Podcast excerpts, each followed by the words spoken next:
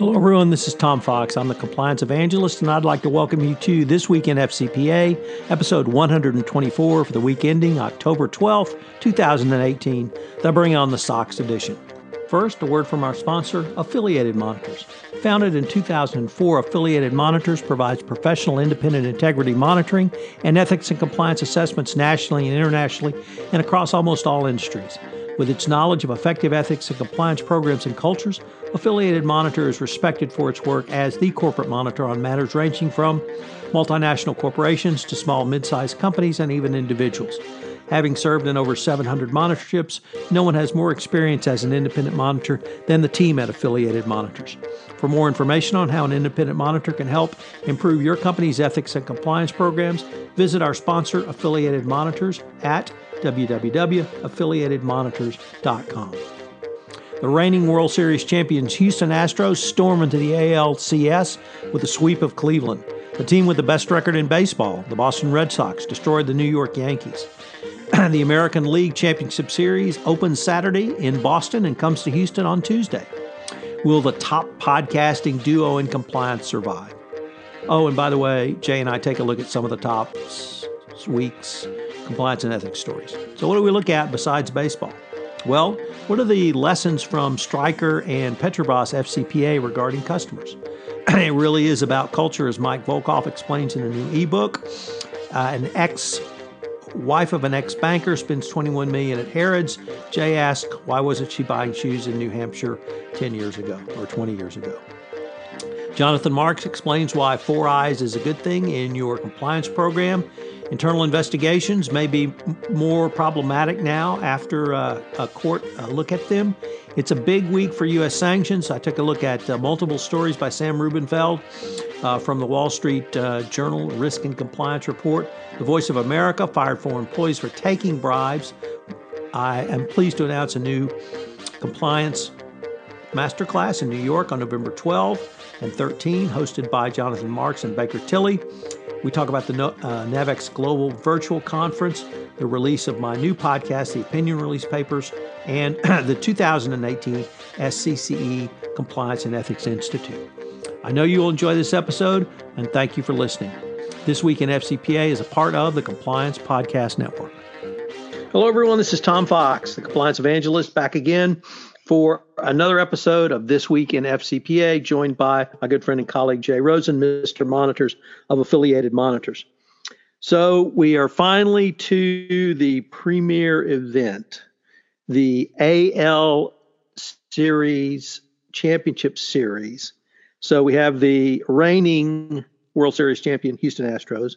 We have the team with the best record in baseball, the Boston Red Sox, who absolutely annihilated their hated rivals, the Yankees. Uh, the series opens Saturday night in Boston with Chris Sale against Justin Verlander. I don't think you can get too much better than that. Um, I suppose some compliance stories happened this week, Jay. But have you been thinking about anything else? I know I sure haven't. No, I mean we've we've been uh, hoping for this for the last six months or so. So it's uh, nice to see uh, both our, our horses in the final race. And like you said, uh, when you get down to some October baseball and you get great pitchers and great offensive teams going up against each other, like Houston and Boston, it, it's it should be a treat. Well, I'm looking forward to it. So, with that, um, you want to uh, just maybe hop into a few compliance stories. Uh, we'll get in between us talking about baseball, no doubt. So, Jay, um, as you know, we had two um, FCPA enforcement actions the Petrobras uh, enforcement action, which is the largest in the history of the FCPA, and also Stryker, which is a uh, two-time loser and or recidivist, depending on your perspective. But what struck me, Jay, about these two cases is it really focused on the customers as part of the bribery scheme. And typically, uh, you don't think about that in your FCPA compliance program. You focus on the sales channel, whether that be your internal employees or third parties, uh, distributors, third party uh, commissioned agents, sales agents, uh, joint venture partners, strategic alliances, etc. But here we had the customers in on the on the fixed, so to speak.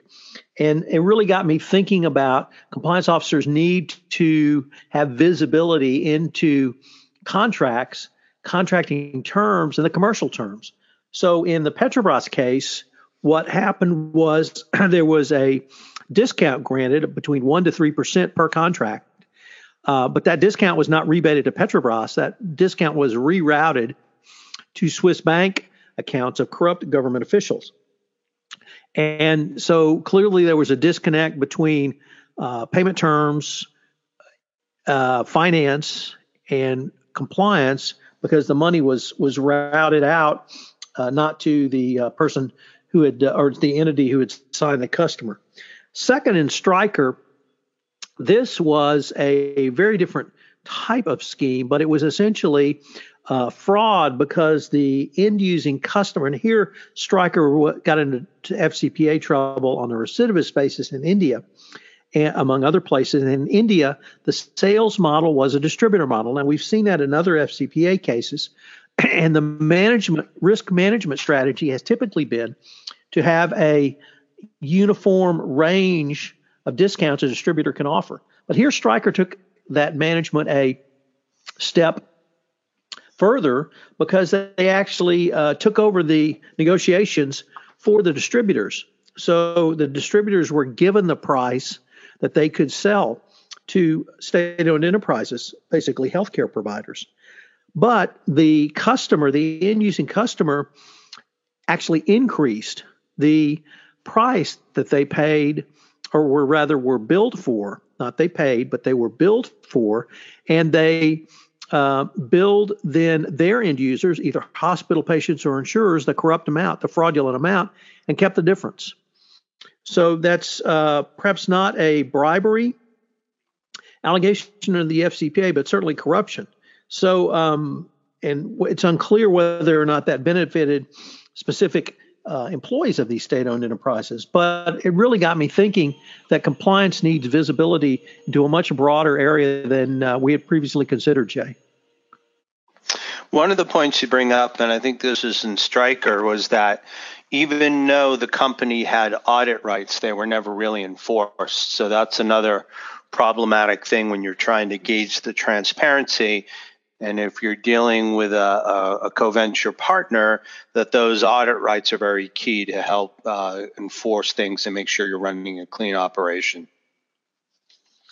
So, Jay, next we had a, a really funny, uh, humorous, but very topically important ebook released by Mike Volkov. He published it through Corporate Compliance Insights. And frankly, I thought of you and your former abode in Encino because the cover had a caveman, i.e., Encino Man, on it. Um, and uh, with the title, uh, it's all about the culture, stupid. And I know that's something that uh, you and your affiliated monitors colleagues talk about uh, quite a bit, uh, if not incessantly. And interestingly, at the Converge 18 event that I just got back from, uh, it was really about culture, institutional justice, fairness, courage, and things that uh, typically uh, are not on the forefront of what people talk about when it comes to compliance. So I was very interested that Mike came out with this book. And I know, uh, as I said, that's something that uh, you and your colleagues talk about quite a bit. Any insights kind of from your perspective?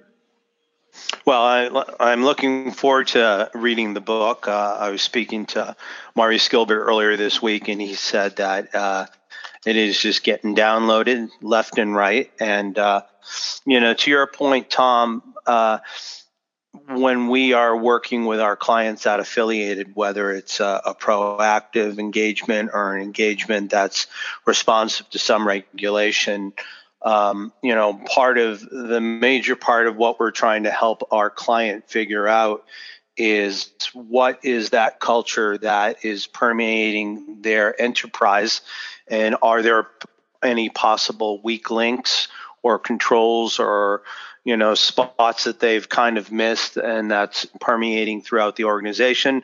But the key part and it seems like week in and week out we have stories about corporate instances when there's problems at the board or there's issues, Me Too issues, or anything like that, uh, there really uh, is a need to have that top down culture. And if that uh, series of edicts is not really strongly uh, installed in that company, uh, that's one of the places where we tend to find breakdowns. So I'm definitely looking forward to reading Mike's book. Um, next up, you queued this article up just for me because you recall my days as a working shoe seller when I was uh, 13 years old in Manchester, New Hampshire. And the story that comes to us is not about Imelda Marcos, but a London court has unsealed an unexplained wealth order, a UWO, that names the woman who spent 16 million pounds, about 21 million US greenbacks at Harrods department store buying Cartier jewelry, wine, and other luxury goods. It's the UK's first use of UWOs. The court ordered Zamira Hajiyeva, sorry, I didn't hope to butcher her name that bad, to explain the source of the funds. She also bought a $15 million Knightsbridge home and a $14 million golf course in the state near Ascot. And uh, basically, her husband is an individual named Jahangir Hajivia, who was the chairman of the International Bank of Azerbaijan. And in 2016, he was sentenced uh, in Azerbaijan to 15 years in jail for fraud and embezzlement. So, unexplained wealth orders allow U.S. UK enforcement officials to require politically exposed persons to explain their source of wealth or face asset for, for forfeitures. The UWO law came into force in January 31st of this year. So this is starting to um, start. pardon me, starting to sound like uh, some of the schemes that we're seeing here in the U.S., where laundered money is getting uh, invested in real estates and other hard assets. So um, this UWO, have have you heard about this before, Tom? Uh, yes, I'd heard about it. This is the first time that uh, I think it was actually put into effect. And really, this story, Jay, uh, our first story, and, and uh, actually, I may want to jump to uh, several stories about sanctions immediately after this. It really points out to something that uh, I've been thinking about and now is really on the forefront. Um, I don't know if you were raised with this by, byword or phrase, but I was, which was if the color of your money is green, you are good. And uh, that's really not true anymore. And you have to know what the, what the source of that money is. Um, and this this uh, UWO uh, issued in England, I think it's going to go a long way towards that. The uh, that's really the lesson. Uh, uh, one of the lessons from Stryker and, and Petrobras uh, I have to say, I was very relieved that there were no coach purses found in this, although we don't know exactly the types of purses she bought uh, at Harrods. My sense is that Coach, being a, a more on the affordable scale uh, than the uh, the the true top end, you know, perhaps uh, I won't have to worry about, about, that, or certainly my wife won't have to worry about that. But uh, yeah, you know, where was she when the the Rosen shoe store was? was uh, open, and, and I, I, you know, I have to ask the question: uh, Did she ever visit uh, the store? Uh, and you know, what did the president know, and when did he know it? All very key questions for you. I, I don't believe that at the time when I was gainfully employed there, that Manchester, New Hampshire was the cosmopolitan destination that it is today you know that that's probably a probably a good point and um, um, as well. But uh, yeah, um, spending 21 million at Harrods. Uh, you get your money, I, these are questions that uh, are going to become much more to the fore, and that really leads to um, a series of articles that Sam Rubenfeld uh, over at the uh, Wall Street Journal put out this week. And I really wanted to highlight, uh, we've got several of them in the show notes, Jay. And uh, I haven't had a chance to ask Sam if it was just this newsworthy week for sanctions, and uh, or if it was uh, something. I know Sam is interested in the Magnitsky Act. Um, I know I just butchered that, but um, there were several uh, sanctions orders issued uh, this week that Sam reported on. A uh, Turkish firm uh, the SAI Falcon International Group, which operates in defense, energy, and food, according to its website, was sanctioned by the U.S. government for trading with North Korea. Obviously, that's a big no no here in the United States, and we're all aware of it. But uh, here, a Turkish company. A second was a uh, Lebanese banker or businessman uh, was believed to have ties to Hezbollah, and he was put on the sanctions list. Uh, Mohammed Abdullah Al Amin for concealing money for Adnan Hussein Tabajah, uh, who is alleged to have ties to senior Hezbollah leadership. Uh, and this was making funds available. So that was number two. Number three is something that uh, is, I think, much more disturbing, uh, and is certainly in the in the news uh, in many ways today in many places, which is the alleged assassination of a Saudi Arabian journalist who was also uh, a columnist for the uh, Washington Post, Mr. Um, Jamal Khashoggi.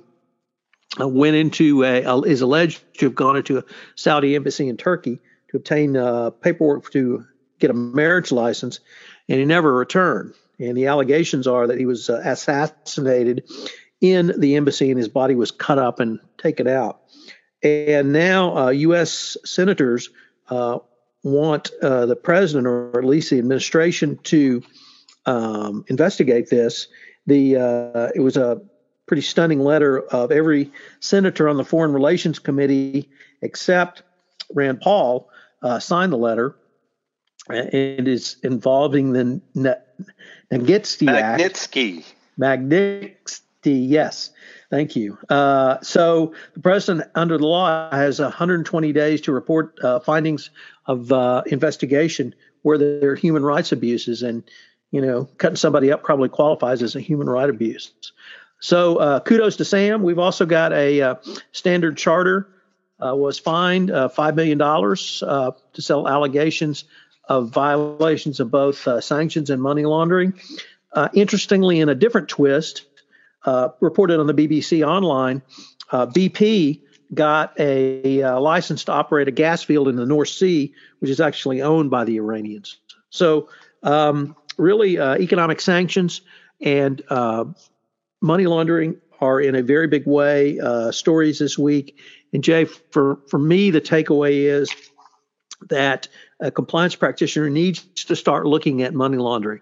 They need to be aware of sanctions. They need to start asking questions. They need to start asking who is buying our stuff? Where is their money coming from? Is our biggest customer uh, a company unrelated to our industry or a newcomer to our industry in uh, Russia, uh, Middle East, or some other country that might be viewed as high risk? So uh, lots of good stuff uh, out there. But more importantly, and the message I would try to communicate to our listeners is uh, if you're an anti corruption compliance practitioner, you need to start paying attention to these other issues. Absolutely. Um, let's see. So we went through all the sanctions stuff. So now we have uh, an article that comes to us from Harry Cassin at um, the FCPA blog and the Voice of America uh, and this is a, a pro democratic service that's operated by the United States government, uh, said that it intends to remove 15 members of an African language service after an investigation found that the individuals had accepted improper payments from foreign officials from West Africa.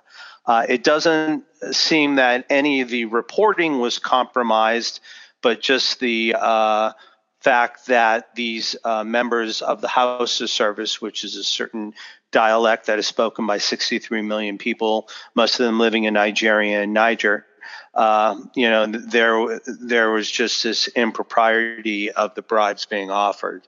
So I, I think again this falls into the um, I, I, guess, a cornucopia of different situations that we've just spoken about in the last 10 to 15 minutes about you really got to know um, who your clients are, who your customers are, and, um, you know, your. Um, the, the, basically the business that you run can definitely be affected by any type of um, politically exposed people that you come into contact with. I guess one non um, uh, non-article, not not a non-article, but one article that isn't following that trend is something that our friend uh, Jonathan Marks came up with. And uh, Tom, I know you occasionally um, put some spot, spectacles on, and I like wearing glasses. But why don't you tell us how Jonathan gives a positive uh, connotation to the word four eyes? Well, uh, first of all, let's start with this is not the vanity is hell proposition. Uh, so this is not someone of a certain age who really needs uh, glasses to, to, be able to see things. And I was intrigued. I was somewhere. Uh, I was at a restaurant uh, at uh, after at a Converge one evening after the Converge concerts con um, event concert. Oh yeah, yeah. They actually had a the a School of Rock from Denver play, so we had a little concert. But um, the um, you could tell the older members uh, of the uh, dining group as they were moving the menus uh, in and out to try to get the correct zone where they could focus on uh, the language. So I thought that was uh, interesting. But uh, here, Jonathan, in a, in a, really cute piece entitled FCPA Cash Bribes and the Four Eye Principles. And he uses that to illustrate that you, you need to put a second set of eyes on your several areas your sales cycle your supply chain cycle and your cash and funds. And and he uh, he uses terms that compliance practitioners need to start thinking about which is your sales cycle quote to cash and your supply chain procure to pay. Because those are going to be the areas where uh, you have to follow the money. Because uh, you have to have money somewhere to pay a bribe or if you're being defrauded money's being bled out of your organization. So put a second set of eyes on it. Uh, we didn't get it in the show notes but today, Mike Volkov wrote about a high risk uh, compliance committee where uh, yet another compliance committee would put a second set of eyes on it. Uh, this is not a bureaucratic nightmare. This is a, a risk management strategy and process improvement technique that every compliance practitioner needs to be aware of and needs to consider. So uh, take a look at it. It's a pretty short article by Jonathan, but the four eyes principle uh, he even notes was mentioned by the Department of Justice in the Petrobras matter. So obviously, the regulators think it's a sound concept too. Uh, I would call it a second set of eyes, but uh, if we want to go back to uh, when we were both younger and, and people with glasses were called four eyes, uh, that's absolutely right, and it's what's absolutely needed. So kudos to Jonathan on his article. We also yeah. had, um, I'm not sure I'd use the word troubling, Jay, but um, very important case that needs watching. Um, and it involves internal investigations and their use in a criminal proceeding. You want to tell us about that? Sure. So this um, article comes to us from Law 360 from Stewart Bishop. And a New York federal judge signaled Friday that the LIBOR rigging trial against two former Deutsche Bank traders, Matthew Connolly and Gavin Black, may be in trouble in light of some, quote, highly persuasive, unquote, evidence uh, concerning the government's role in an internal investigation of the bank by its outside counsel, Paul Weiss, Rifkind, Wharton, and Garrison. And this sounds um, very much familiar to a story we discussed last week, which was uh, concerning um, the SFO and UK Bribery Act and how um, information that actually uh, the relationship of privileged information was being used against the defendant. And this is a, a similar situation here where they are looking at, um, I guess, some settled law before that talks about whether or not information that is given as part of an internal investigation can be used um, to bring uh, charges against uh, defendants. So, um, Tom, can you go into the legalese here about how this is uh, coming to play in this matter? Sure. Uh, so there's a concept called compelled testimony, and compelled testimony is when you have to give testimony uh, to a uh, internal investigation, a regulator, or a, a government or you know a prosecutor. Compelled testimony cannot be used against you for the very reason it was compelled. Clearly in the criminal context, you have a right to remain silent. You have the right to have counsel present, and all of the things that we grew up with uh, from every crime show from 1964 forward when they read the Miranda warning to arrested criminals. That is not present in uh, a civil investigation. That's not present in an internal investigation in a company. And here we had the internal investigators who were decidedly not uh, Department of Justice prosecutors or Department of Justice lawyers. They were private practice lawyers brought in by the company to do their internal investigation. But the catch was that the internal investigation was not only approved by the Department of Justice, but the individuals who were interviewed were selected or approved by the Department of Justice. And the judge found that very persuasive. Now, the company had a policy you either cooperate with the internal investigation and give a, a, a truthful answers in your Q&A or you're terminated. Well, that's enough to fall under compelled um, testimony doctrine. And Jay, if you take that concept maybe a step further or two, I would I would argue I could argue, or I could certainly see it argued that every internal investigation, if not directed by the Department of Justice, is approved by the Department of Justice. Because if you talk to any uh, compliance practitioner who does internal investigations uh, in the FCPA space, company makes self-disclosure. They present an initial or proposed investigation protocol to the Department of Justice for its consideration and review, uh, and a proposed remediation at some point. So it's an active partnership going forward. But if that is going to be enough to um, invoke uh, the government in requiring compelled testimony, uh, that could be a serious handicap for the government if it wants to use that internal same internal investigation uh, at trial, and that's the situation we have here. So um, I think it's going to make things I don't I don't know problematic is the right word, but certainly more difficult. And people are going to have to think through this because if you do have government oversight, or, or I guess it, the question would be at what point does government government oversight uh, uh, invoke compelled testimony?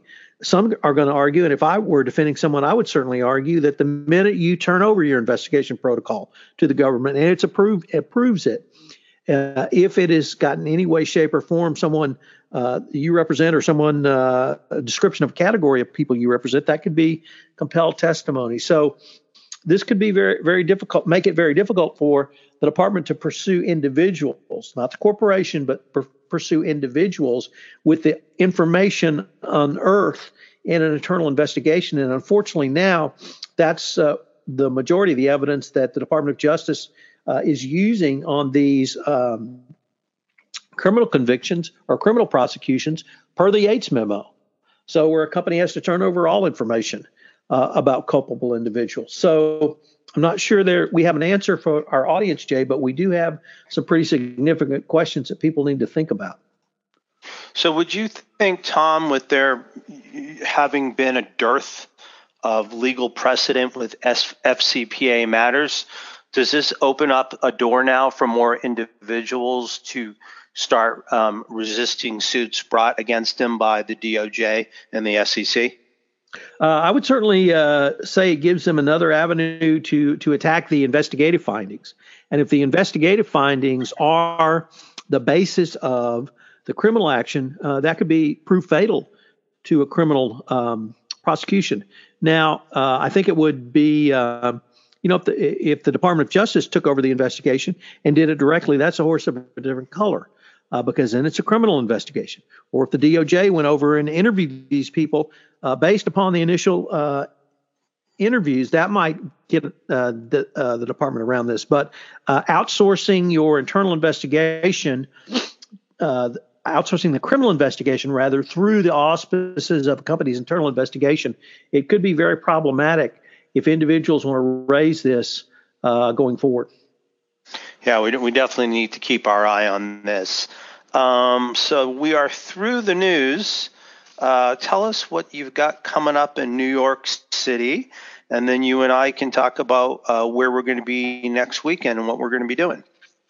So on November 12 and 13, I'm having another compliance masterclass. it's going to be hosted by Baker Tilly and Jonathan Marks. Uh, hopefully, if you're in New York and you want to really take what I think is a top training class to fully operationalize your compliance program, this would be the class for you. I've got links to the show in the show notes to registration. If you'd like some more information, just shoot me an email. I'm happy to share uh, the agenda and the description of the class uh, for you or to you rather.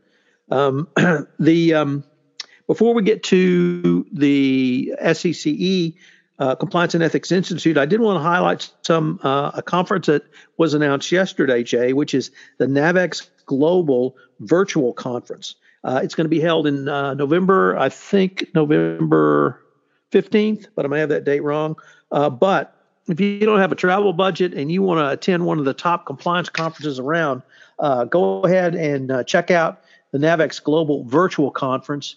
Uh, Matt Kelly's, I think, playing a pretty big part in putting it together, and I'm certainly going to help them out. But they've got a, a great list of speakers. So we've got once again that link to the show notes and really that gets us to the SCCE 2018 and, compliance. And, and, and, just to give you that right date, it's November 8th for the NAVEX. Oh, thank you. So you're welcome. Um, you and I are both going to be at the SCCE. Uh, you want to tell us about the Orphans Dinner?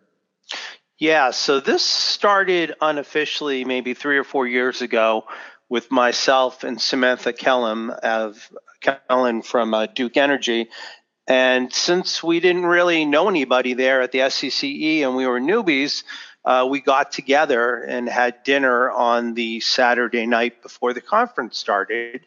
And last year we kind of uh, memorialized this and had our first orphans dinner, and we had about 16 folks.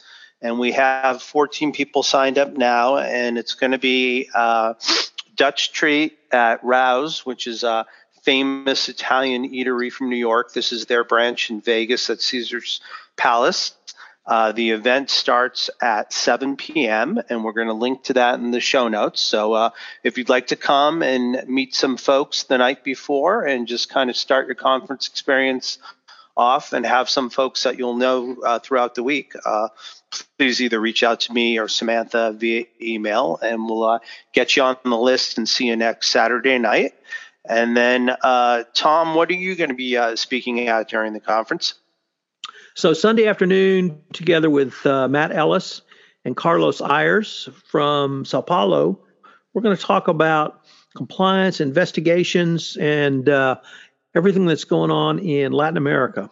Really focus on two, two or three parts. One is the uh, absolute uh, number of new anti-corruption legislation that is permeating um, the um, Latin American continent. We're going to talk about some open and active investigations. We're going to talk about how you, uh, uh, as Carlos would say, tropicalize your compliance program so that uh, you can really tailor it for the Latin American audience. Matt Ellis has written a great book specifically on this topic, so he's a probably the top resource around on it, and, and I'm certainly going to draw from his book in my presentation, but he'll be there live, so uh, can't do much better than that. And then uh, Monday morning, I'm having I'm extraordinarily pleased to have a, a session with uh, Matt Kelly, our colleague, and we're going to talk about AI and compliance.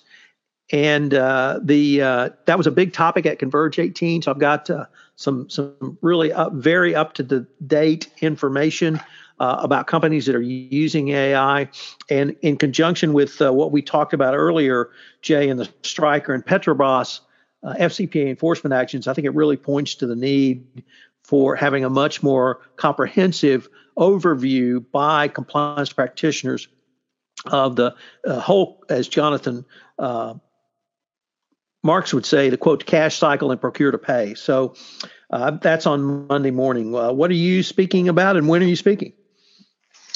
Good question. I am spe- doing a new advanced discussion group that I initially had put together with Mary Shirley from Fresenius, but she got chosen to do another panel, and it's called uh, Advanced Discussion Group Secrets from In House Ethics and Compliance Buyers How to Keep the Gate in Your Sanity. And I'll be speaking on Tuesday from 1 to 2 p.m.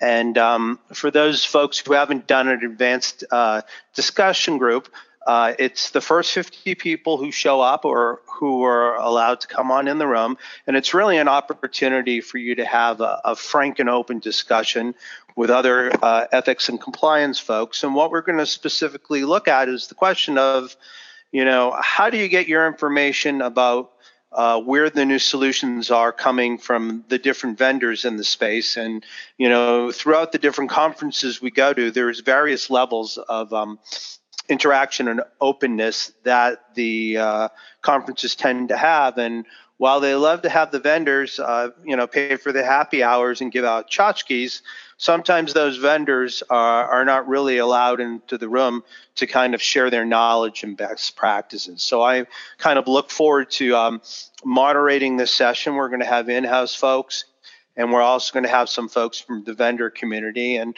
I guess when you look at it, even yourself and us at affiliated monitors, although we specialize in th- certain things, from our clients' perspectives, we are their vendors. So uh, I'm looking forward to leading this one. And then my colleague uh, Eric Feldman will also be speaking along with Tom Topolowski, uh, and they're going to talk about the uh, experience of affiliated monitors uh, being the monitors on a recent DPA that they worked on together.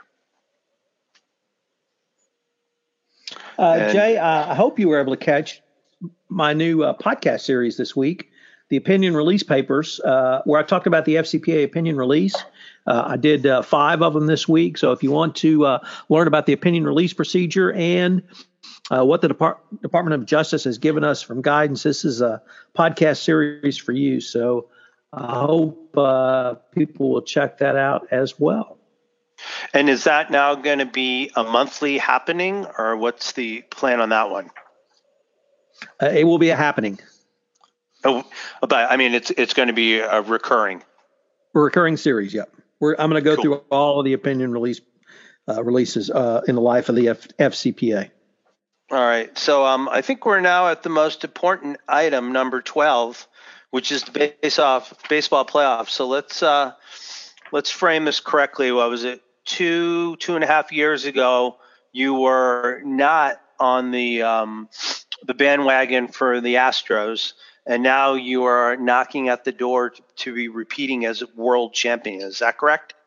Uh, no, it's not correct. Uh, I wasn't on the ba- bandwagon uh, one year ago, and I didn't get on the bandwagon until the Astros uh, reached the ALCS last year. So I will accept the fair weather fan role, but I've now fully embraced uh, the Houston Astros as world champions. Uh, for anyone out there who wants to take me on, I'm predicting a back to back. I may even go sweep, but uh, may not be there yet. So, um, how are sweep for the World Series or, or sweep for the ALCS? Yes. Yes. Yes. Okay. So there. So now, Jay, for those who may not be as big a baseball fans as you and I are, you have endured or had endured the second longest uh, streak of not winning World Series, and even more than the um, lovable Cubbies, I think that um, guilt and tragedy were, were two words that come to mind when uh, the Red Sox up until they came through in 2004. And it seems to me that still informs a lot of your views of the uh, of the Red Sox and certainly a lot of your colleagues. So, uh, do you believe or do you wait and to see? Um, after uh, the way things turned out against the Bombers, I think I'm starting to believe. I'm I'm believing that um, that the Yankees manager Bob Boone is it Bob Boone or no? It's Aaron Bleeping Boom. Uh, right, Aaron Boone. He uh, left his starters in a little bit too long, which helped us out. And um, I like the fact that our manager, AC Alex Cora, was the bench coach in um, Houston last year, and he's been kind of um, non-conventional with using his uh, starters when uh, he needs uh, an inning in the bullpen. So I think uh, it's going to, you know, definitely come down to the matchups. I think uh, the first matchup between Verlander and Sale is going to be awesome.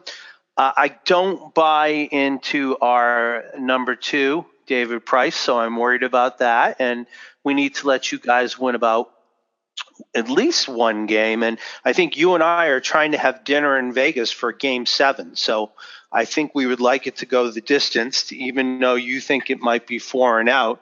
Uh, but I definitely do believe I think there's something um, special about this team, and, and they're gonna, gonna they're gonna go out there and give it their best.